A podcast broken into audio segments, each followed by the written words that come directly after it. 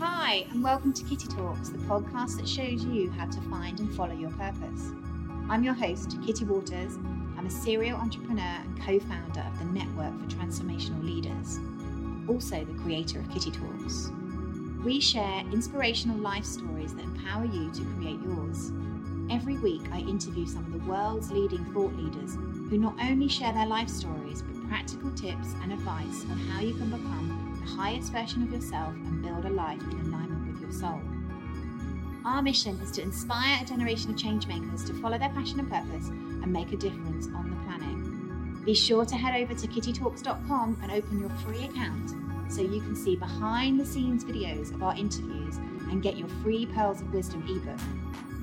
Join our community of changemakers, making a difference on the planet, making a, di- making a difference.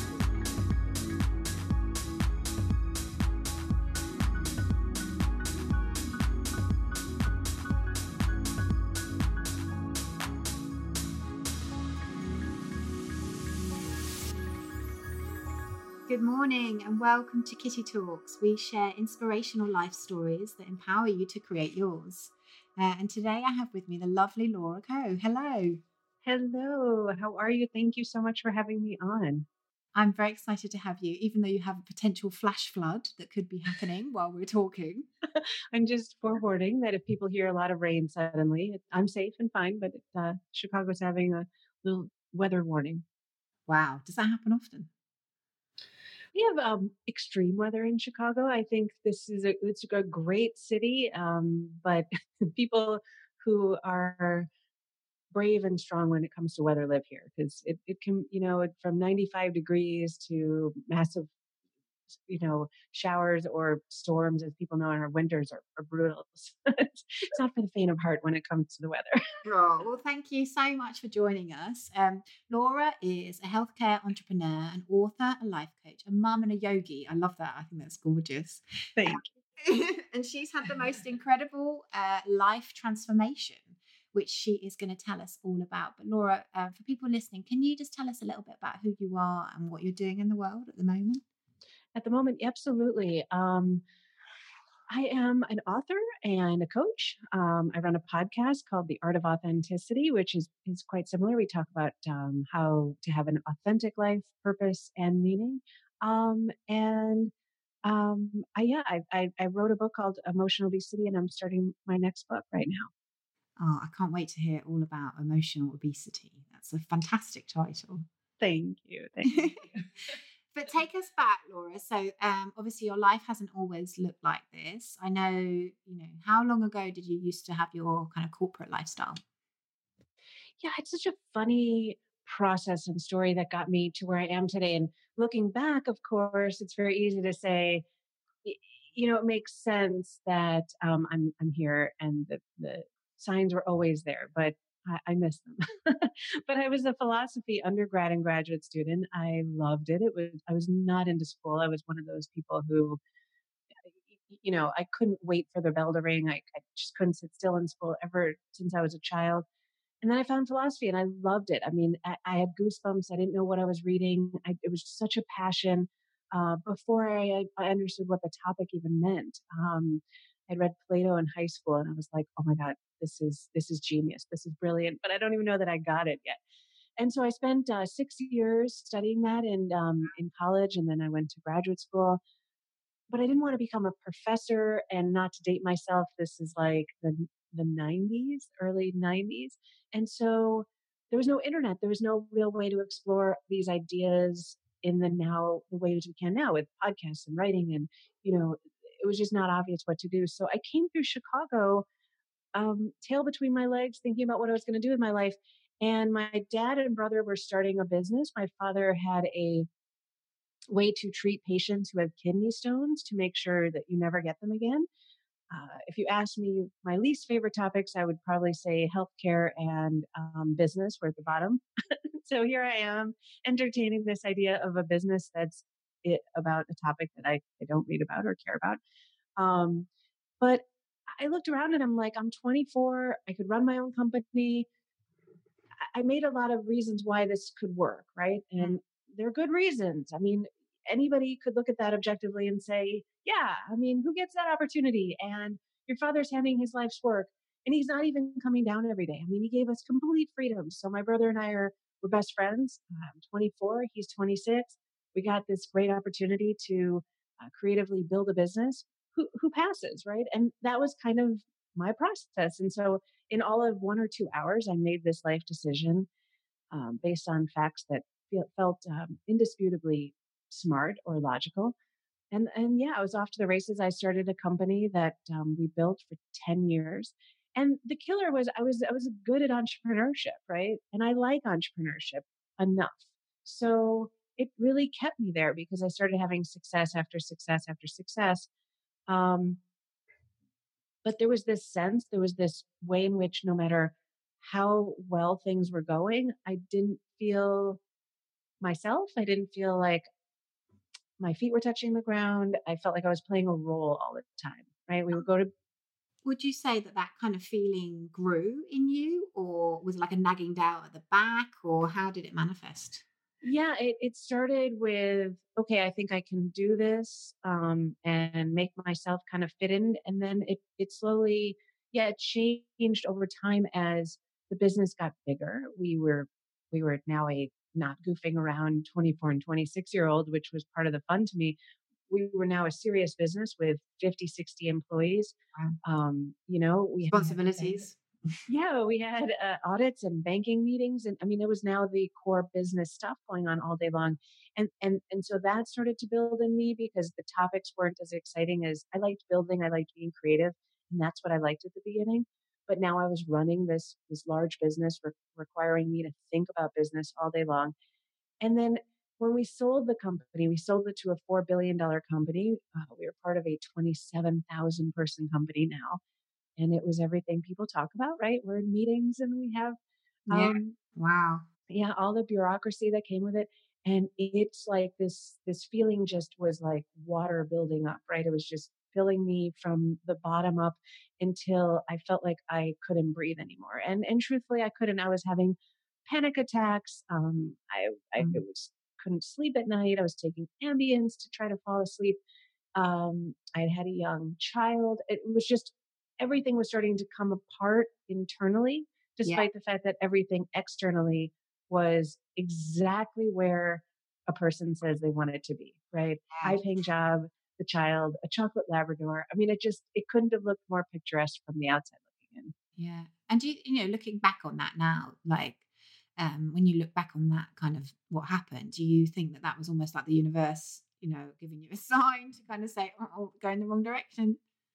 A hundred percent. And I, I think what happens is um, when we deny our truth, um, look, that that model of an entrepreneurial life would work for somebody. And if I were to switch myself out, my brother, for example, was in heaven. He is a true entrepreneur. This was his dream.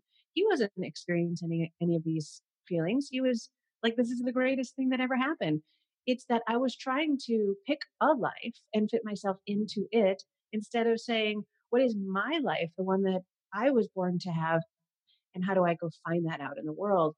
And so, yeah, I mean, it's, it's, um, um, I think that you can take it for so long and slowly over time, um, the internal need for your truth to come out, I think mm-hmm. gets more intense than your ability to logically convince yourself, right, that that this makes sense or you can do it or stop complaining or suck it up whatever whatever it is that you say to yourself.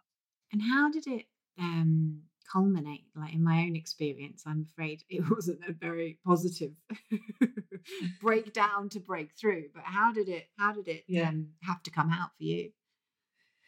Yeah, so for you know, for some people, it's like they're going along fine and they and they're in total denial and then they uh, uh, like a switch flips. For me, it was more of um, a process where I found myself sort of compulsing and obsessing over this question. And I kept saying, I just want something more authentic, authentic. And I don't know why that word really just kept coming up for me.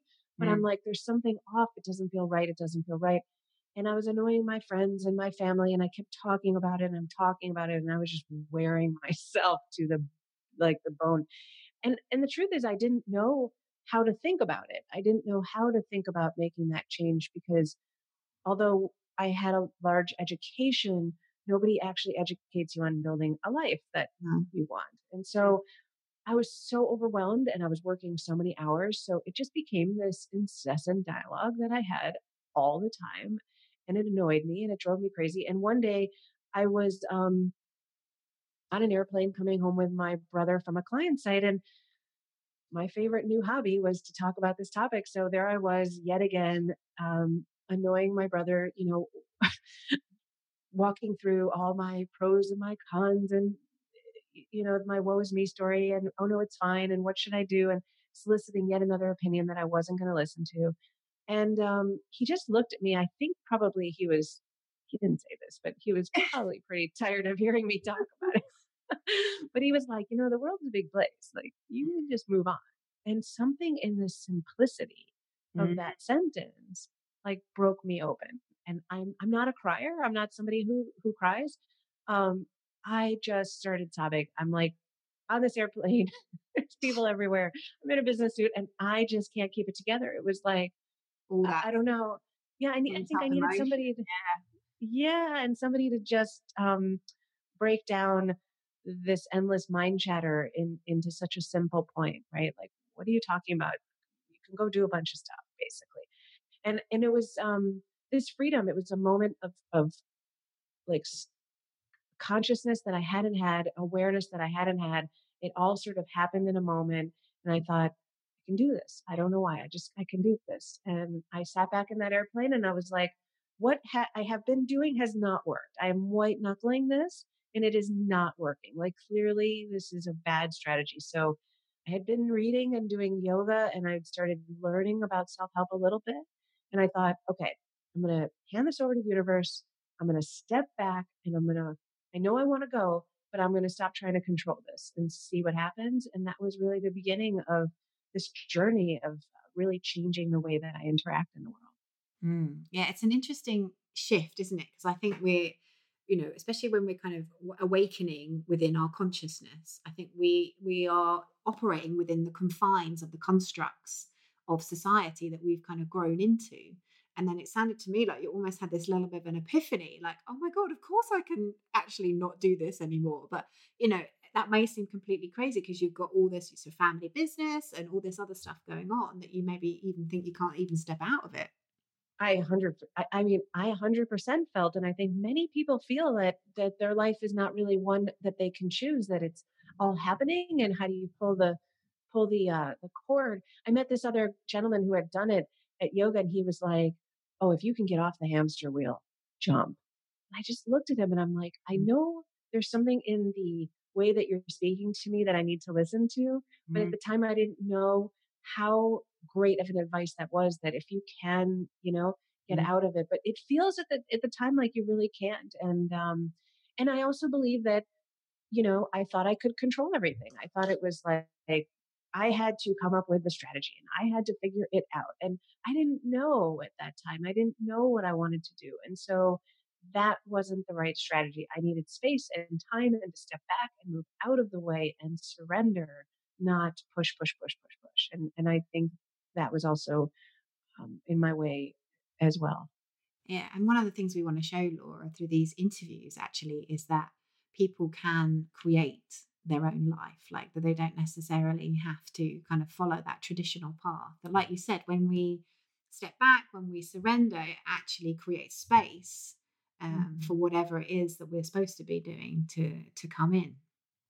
absolutely i mean you you know most of us sit there and and and talk it out to death or you know um uh, like i said get that pro and con list or do something smart or ask the opinions of others to get the approvals of others it doesn't work like that. There's this deeper intelligence within us our intuition our deeper self that guides this process but at that point in my life i had no connection to it. I mean none. It was it was like a completely foreign space within me that i had mm. to learn how to reconnect to first So how did you do that? How did you go from obviously, you know, the family business, very successful, selling the family business? How how did you create space, and how can others do the same? well so i can answer those questions uh, there's two answers one is the way i did it I would not suggest for anybody. Um, I think I did everything the, the hardest, longest, worst way because I was figuring this out. And thank God for podcasts that you do and um, you know the amount of information that's available now that people can can hopefully not do it the way I did it. But I just made it up and I I recreated the wheel in every way, shape, and form.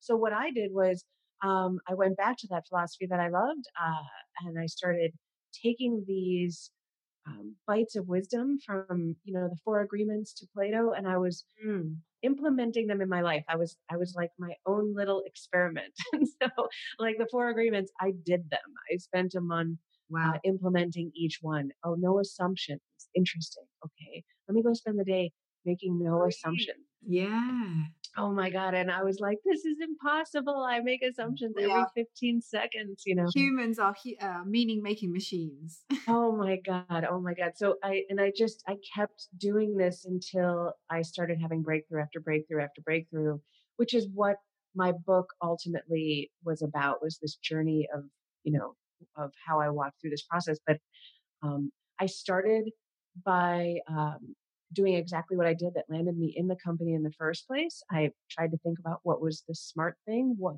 made sense, how to leverage my skill sets into my next job. Um, I almost took four jobs. I almost started two companies.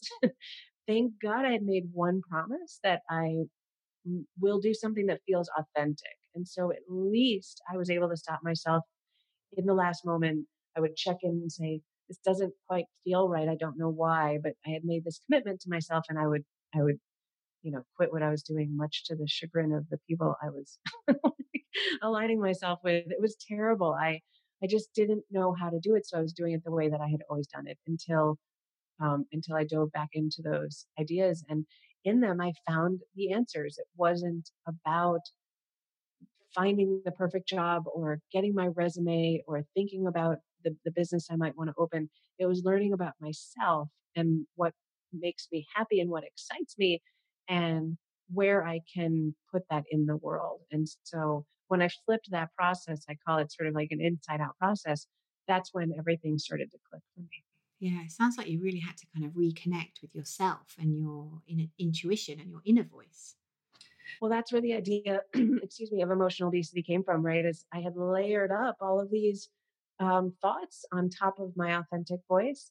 And yeah, I had to peel them back one by one um, and and find my authentic voice because the truth is, at that point, I couldn't really distinguish I my thoughts versus myself. Um, if you had said, "Here's ten things you just thought about, which one's your truth?" I, I would have said, "I, I have no idea." Like I, I don't know how to even pick. Like how would you, how would you know? I didn't know that you had to find that sort of nuanced, subtle deeper intuition that's that sense to say oh yeah that's me it's not just would, would you say that was educated out of you or when you kind of look back on that now like what do you put that down mm-hmm. to because so many people you know myself included have the same experience absolutely I, it's not what culture teaches i mean just absolutely simply i mean my son is 11 and he's a master of it children are masters of this. Um, I always joke, but if you say to a child, you know, are you sure that you like pizza? Um, they'll say yes, you know, and, and if you you can ask any kid under the age of six a question like that three, four, five times, it's absolutely hysterical. The more you ask them, the louder they get. They're like, yes, I love pizza. Like, I love, you know, and they start screaming and then they get their body involved. They jump mm-hmm. up and down. They're, they're so enthusiastic.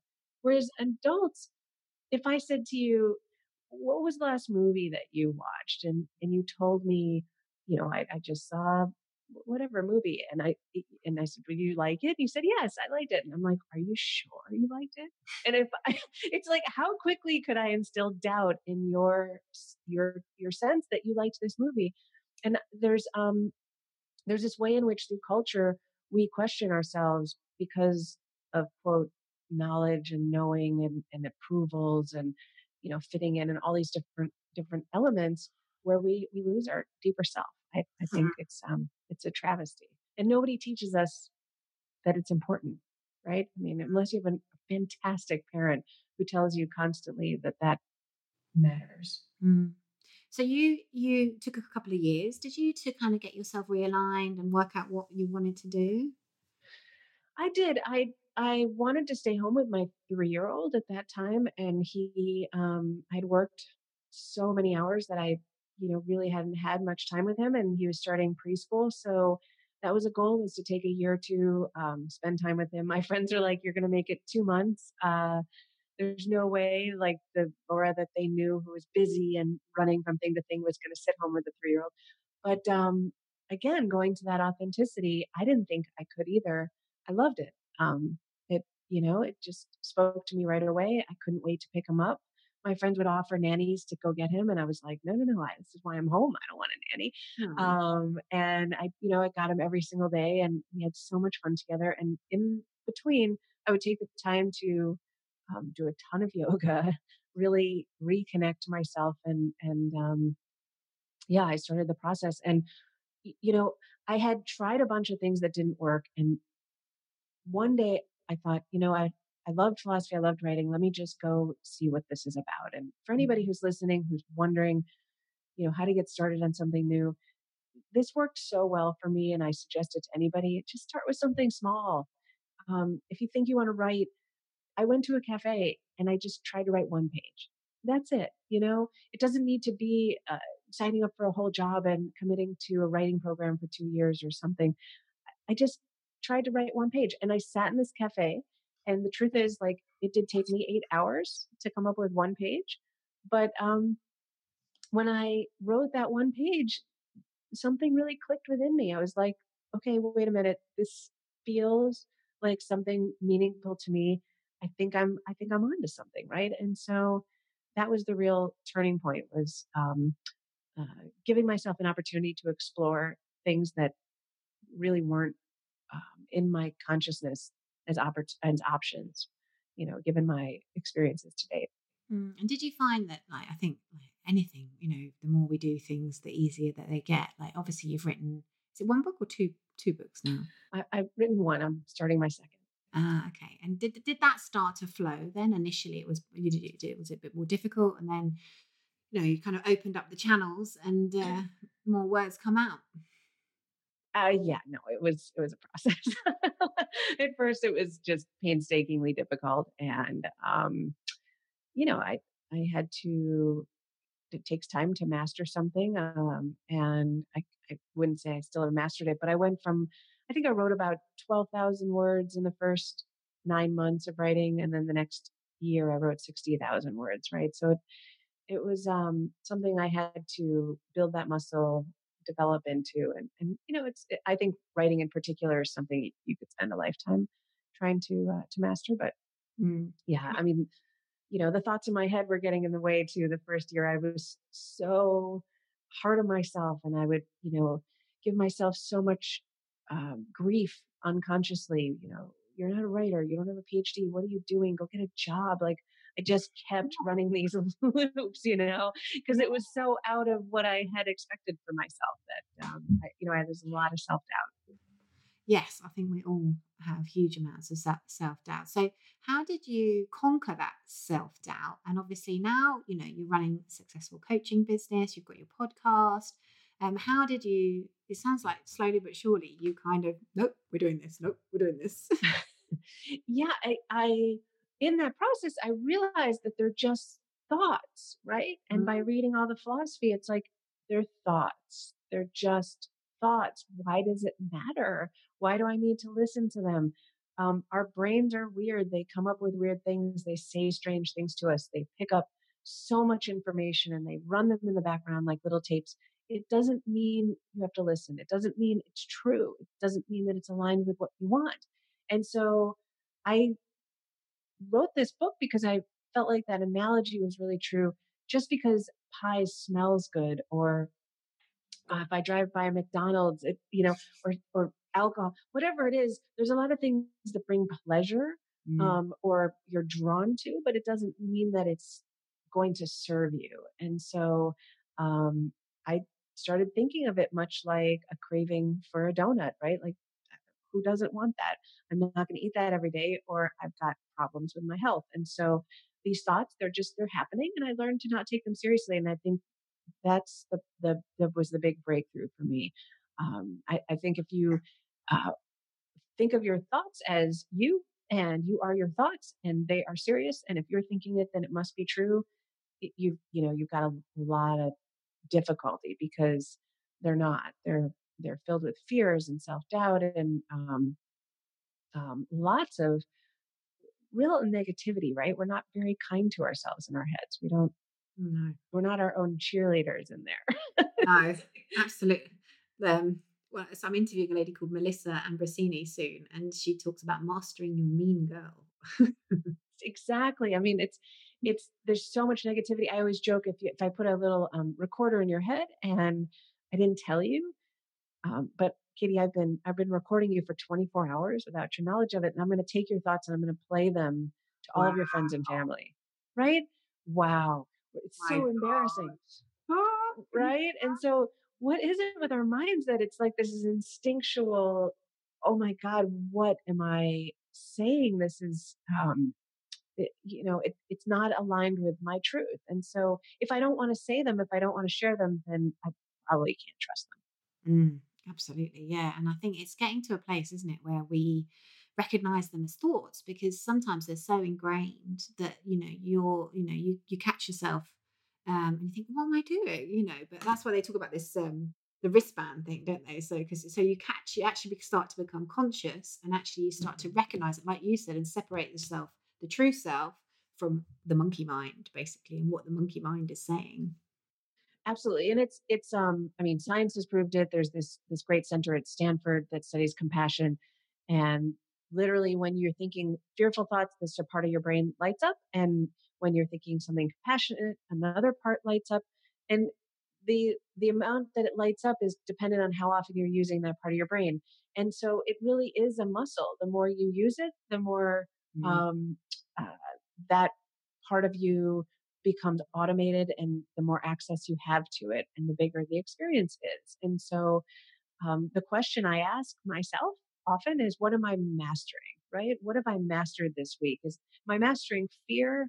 Am I mastering self doubt? Am I mastering low self worth? Or am I working on mastering love, compassion, gratitude? Um, right. And the things that we're thinking about all the time is what we are slowly mastering. And it's, um, it's important to pay attention to those thoughts and, and keep them aligned with, with what you would like your experience in life to be because they create your feelings and that creates your actions and, and mm those actions design your life. And so it really, they matter. It's, uh, but you have to rein them in. It takes some work. Mm, and it's so important, like like you sort of talked about designing your life. Like I, you know, I truly believe that we are more powerful than we've ever been taught. You know, we are energy centers, and when we direct our energy and have an idea about what we want to manifest and create in the world, you know, that energy can form into things. Um, so it's important to keep your positive vibes and your positive thoughts happening because they have an impact on how that plays out in your future. Absolutely. I mean, the amount of things that we're taking in in a, in a given minute, right? The, the calculations are, it's in the millions. And so if you're focused on uh, looking for things to be grateful for, you'll find more things to be grateful for. Um, in fact, if you scan the room every day for three different things to be grateful for, it teaches your brain to start scanning for gratitude. oh, nice. Isn't that nice? Yeah. And you know, if you're thinking about fearful things, then you're scanning, looking for fearful things. And so, you know, our brains are really, um, they're our tool. It's like the car, it's the engine that you're driving, it's the boat, whatever the metaphor is that you you want to choose. You, um, you are something else. You're deeper. You're the you're the uh, the driver of that. So if you're using your mind to manifest your truth, uh, then you can think of it as more of a tool instead of where the truth resides. But I think most of us feel that our brains are our truth, our thoughts are our truth, and that's if you can if you can untangle that the thoughts are not really you, that to me is probably the biggest step in the process. Mm. And I'm um, really intrigued, Laura, because obviously um, you know you're doing something the other side of the pond similar to what i'm doing this side of the pond um, and you've interviewed over 70 people i'd love to kind of know are there common kind of common themes, or what are the what are the um, key things that you've noticed when you've been interviewing these thought leaders around how they've uh, transformed their lives? Yeah, it's amazing. I mean, the stories um, are very different, and everybody's story is so exciting and and unique. But there is a throughput theme that I feel like, um, you know, maybe because I'm sitting through each one and interv- interviewing them one by one, I see it so clearly. But um, if you check out the podcast, you can hear there's either two types, and I interview people who are successful but want meaning and purpose in their life, right? So not just financial success or they have uh, certain uh, awards or fame in their life. They also have to feel a sense that this is truly the life that I want to lead. Um, and so there's two types. There's one that have had it from a young age, which is mm-hmm. rare. And those people will say, I had a great parent who really mm. uh, believed in me and, um, you know, supported me. And they felt like they started their life and they could do the thing that they were meant to do from day one. And, and they've always loved what they've done and they've just continued through that path. But that's so rare. Most of them, there has been a turning point moment where uh, something felt off. Again, they can't put their finger, a nagging sensation. It doesn't feel right. They, you know, it, they talk like that. Um, and they make a change. And when they make that change, um, there's a sense that although they're working hard and it's difficult, it's what they're meant to do and, and what makes them happy. And um, and they don't use the word happy; they say contented and joyful and um, purposeful, because it's not a, a flash of happiness. It's not a moment. It's it's a real like my life. Even when I'm having a bad day, I really still like my life, right? Um, it's it's, it's a deeper sense. And they they all I ask everybody at the end, you know, this is the last thing, but they what do they do to have that life? And they all talk about creating space um, somehow or another. They journal, they go for walks, they do yoga, meditation, aikido, bike riding. It doesn't matter how they choose to do it, but there's some way in which they reflect, take time to locate that deeper self, ask themselves, is this what I really wanted with my day or my week? How do I feel about my life? And so they can stay in a path that's authentic because even if you find what you love, it's easy to, I don't know if you've had this, but I find I'm tested all the time. Um, and I'm put in situations where I have another choice to make and it's like part of me wants to sell out again, even though I know better. And I have to keep making these choices that are aligned with what I want.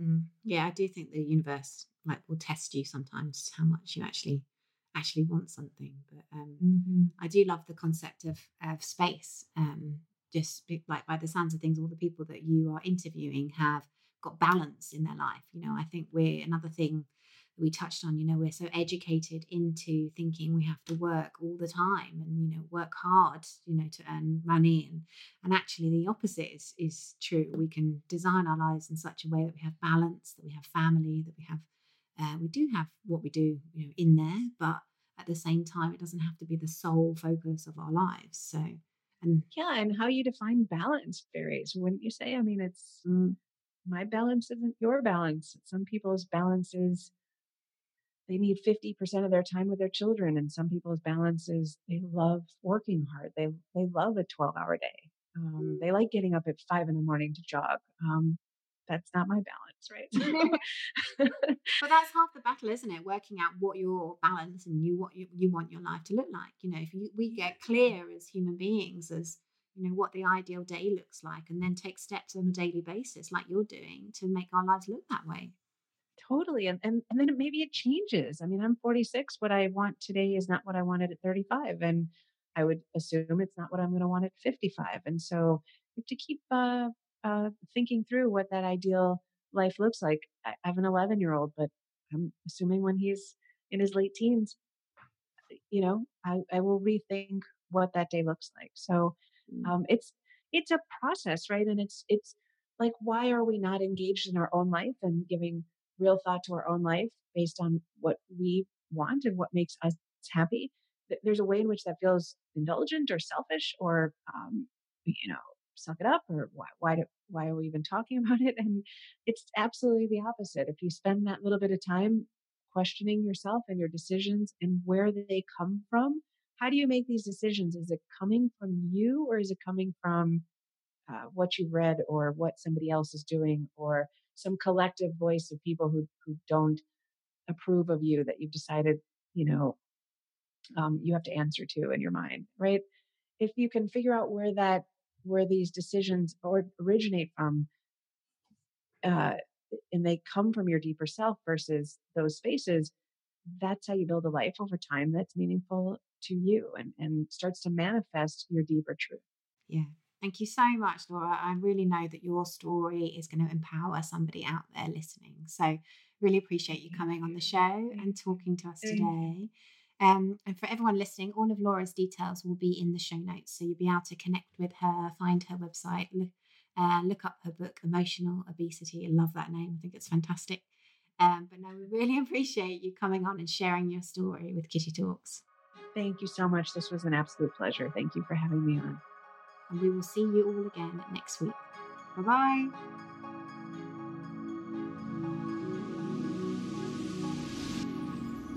Thank you so much for listening to Kitty Talks.